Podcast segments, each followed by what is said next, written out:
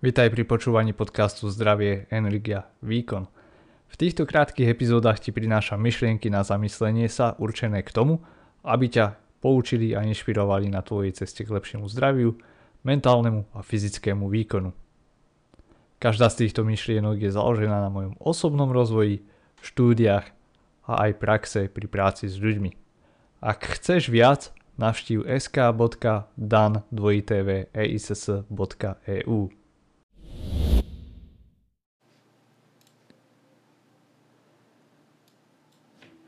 Výživové doplnky. Multilevel marketing. Dnešný príspevok je inšpirovaný jedným z vás, ktorý mi napísal, ako sa nechal oklamať distribútormi výživových doplnkov. A ďakujem za inšpiráciu že mi píšete. A pokiaľ máš nejaké otázky Dnešná epizóda o výživových doplnkoch a multilevel marketingu je inšpirovaná jedným z vás, ktorý mi napísal, ako sa nechal oklamať určitou spoločnosťou, ktorá predáva výživové doplnky. A toto je také poučenie pre všetkých, myslím si, pretože výživové doplnky sú jeden z najväčších biznisov, aké tu máme. Jednoducho povedané, na trhu existuje nespočetné množstvo výživových doplnkov a ešte viac predajcov ale zatiaľ čo nájdeme niekoľko tisícok rôznych doplnkov výživy, iba zo pár ich osvedčených. A pokiaľ ťa to zaujíma, tak mám spracovaný článok, kde nájdeš doplnky výživy, ktoré sa oplatí, ktoré sa oplatí za určitých situácií a ktoré sú úplne vyhazovanie peňazí a to nájdeš v popise tohto podcastu alebo kdekoľvek to sleduješ alebo počúvaš. A poďme sa pozrieť na nejaké zaujímavosti, lebo zaujímalo ma aký veľký je trh s doplnkami. Globálny trh v roku 2022 tvoril 163 986 miliónov. Neviem si to predstaviť. A predpokladá sa, že v tomto roku 2023 dosiahne niečo cez 177 496 miliónov. Jednoducho povedané je to veľa. 50% z týchto ziskov tvoria doplnky na chudnutie a energiu. Prekvapuje nás to? Asi ani nie. Doplnky pre všeobecné zdravie, čo sú nejaké vitamíny, minerály, multivitamíny a klbové výživy. Ja sa tu už chytám za hlavu, možno niektorí z vás tušíte prečo. Až 81% trhu tvoria offline distribučné kanály.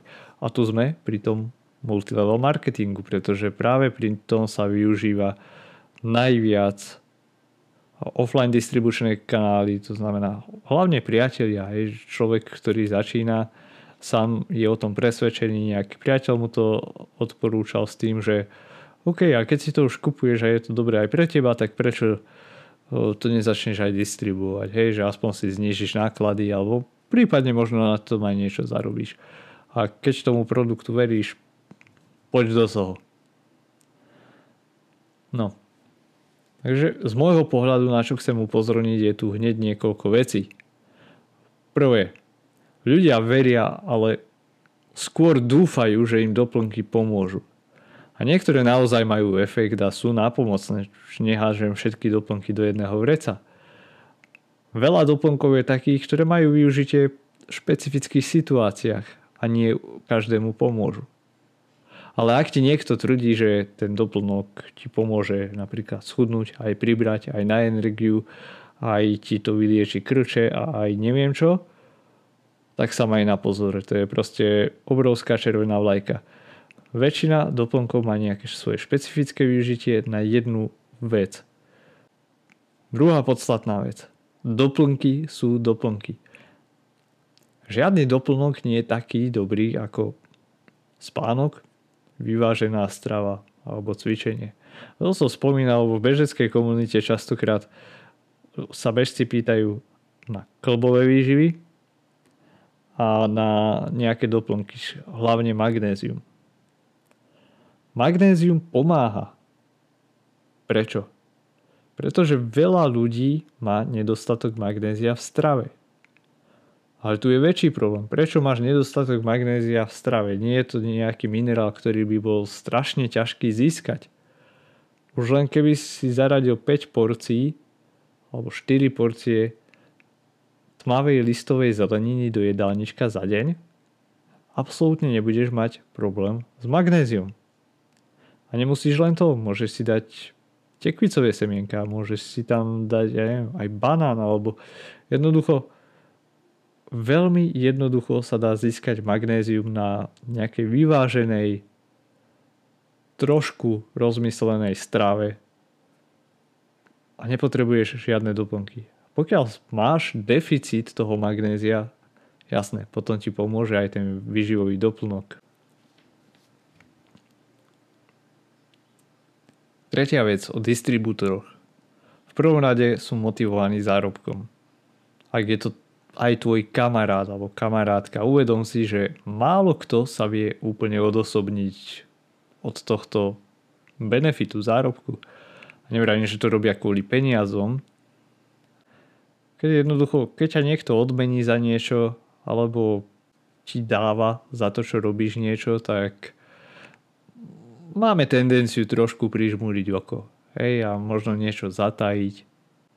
Druhý veľký problém s distribútormi je to, že oni to robia väčšinou popri práci. A hlavne majú školenia od školiteľov z tých svojich značiek. Pokiaľ som ja firma predávajúca doplnky výživy, chcem ich predať čo najviac, alebo teda aspoň ja musím byť v pluse. Takže pokiaľ chcem predávať svoj doplnok, na jednej strane môžem sa aj snažiť aby bol čo najlepší. No zároveň nebudem písať na svojich blogoch alebo dávať na svojich školeniach, že a, tento doplnok veľmi nepomáha. A možno by bolo lepšie namiesto tohto nášho 40 eurového si kúpiť, ja neviem, tamto 5 eurový, ktorý je bez značky, alebo ja neviem, zo supermarketu, alebo to bude bežné jedlo. Alebo že keď sa človek vyspí, tak možno o pol hodinu, hodinu dlhšie, tak nepotrebuje náš výživový doplnok. Pre ten biznis, aby prežil a aby bol úspešný, potrebujú dávať výživové doplnky. A napríklad ja som sa rozprával aj s kamarátom, ktorý pomáhal s formuláciou istých výživových doplnkov, konkrétne to bolo pri kreatíne, takže uvediem ten ako príklad najjednoduchšia forma, najefektívnejšia, najlepšie preskúmaná je kreatín monohydrát. Na trhu existuje ale viacero foriem kreatínu, ktoré sú zároveň aj drahšie. Ale v štúdiách zatiaľ neboli preukázané, že by nejakým hociakým spôsobom boli efektívnejšie alebo mali nejaké výhody oproti monohydrátu.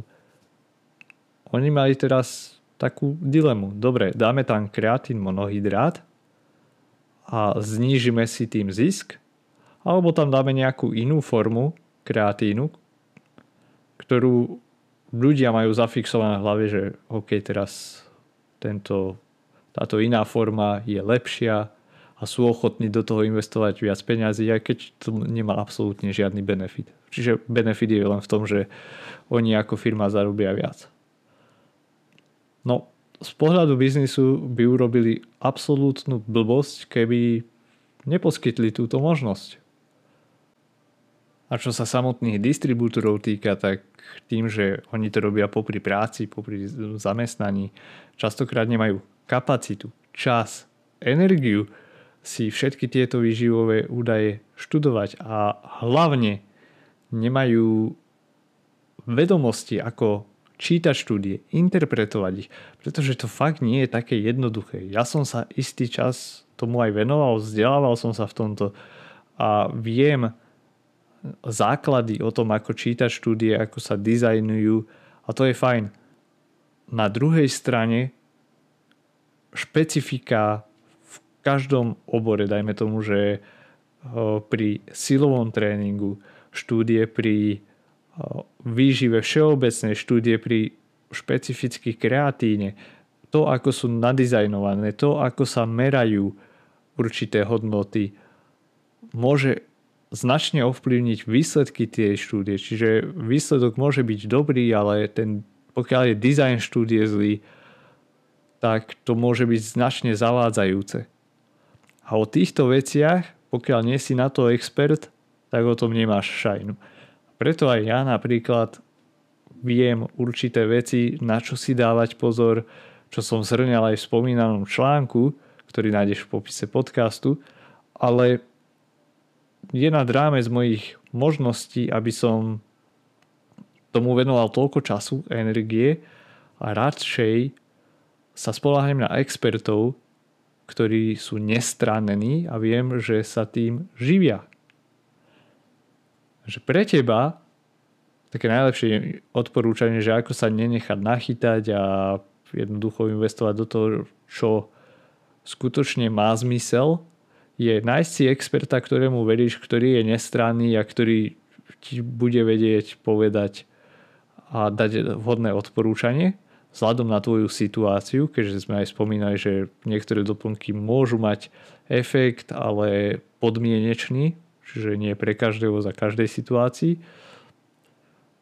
To je časovo najefektívnejšie. Potom druhá vec je vzdelávať sa, učiť sa, pochopiť nejaké základné princípy, ktoré sa ti aj ja snažím odovzdať eh, v rámci tohoto podcastu, mojich blogov a ďalších príspevkov. Ale je to, je to značne viac časovo náročné.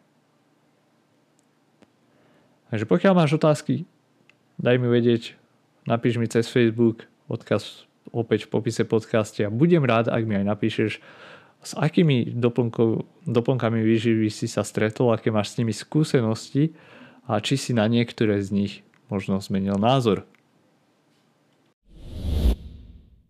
Pokiaľ sa ti táto epizóda páčila, budú sa ti páčiť aj dlhšie epizódy a e-mailový newsletter Zdravie, energia, výkon, ktorý vychádza každú nedelu. Prihlásiť sa k jeho odberu môžeš na odkaze, ktorý je popise podcastu.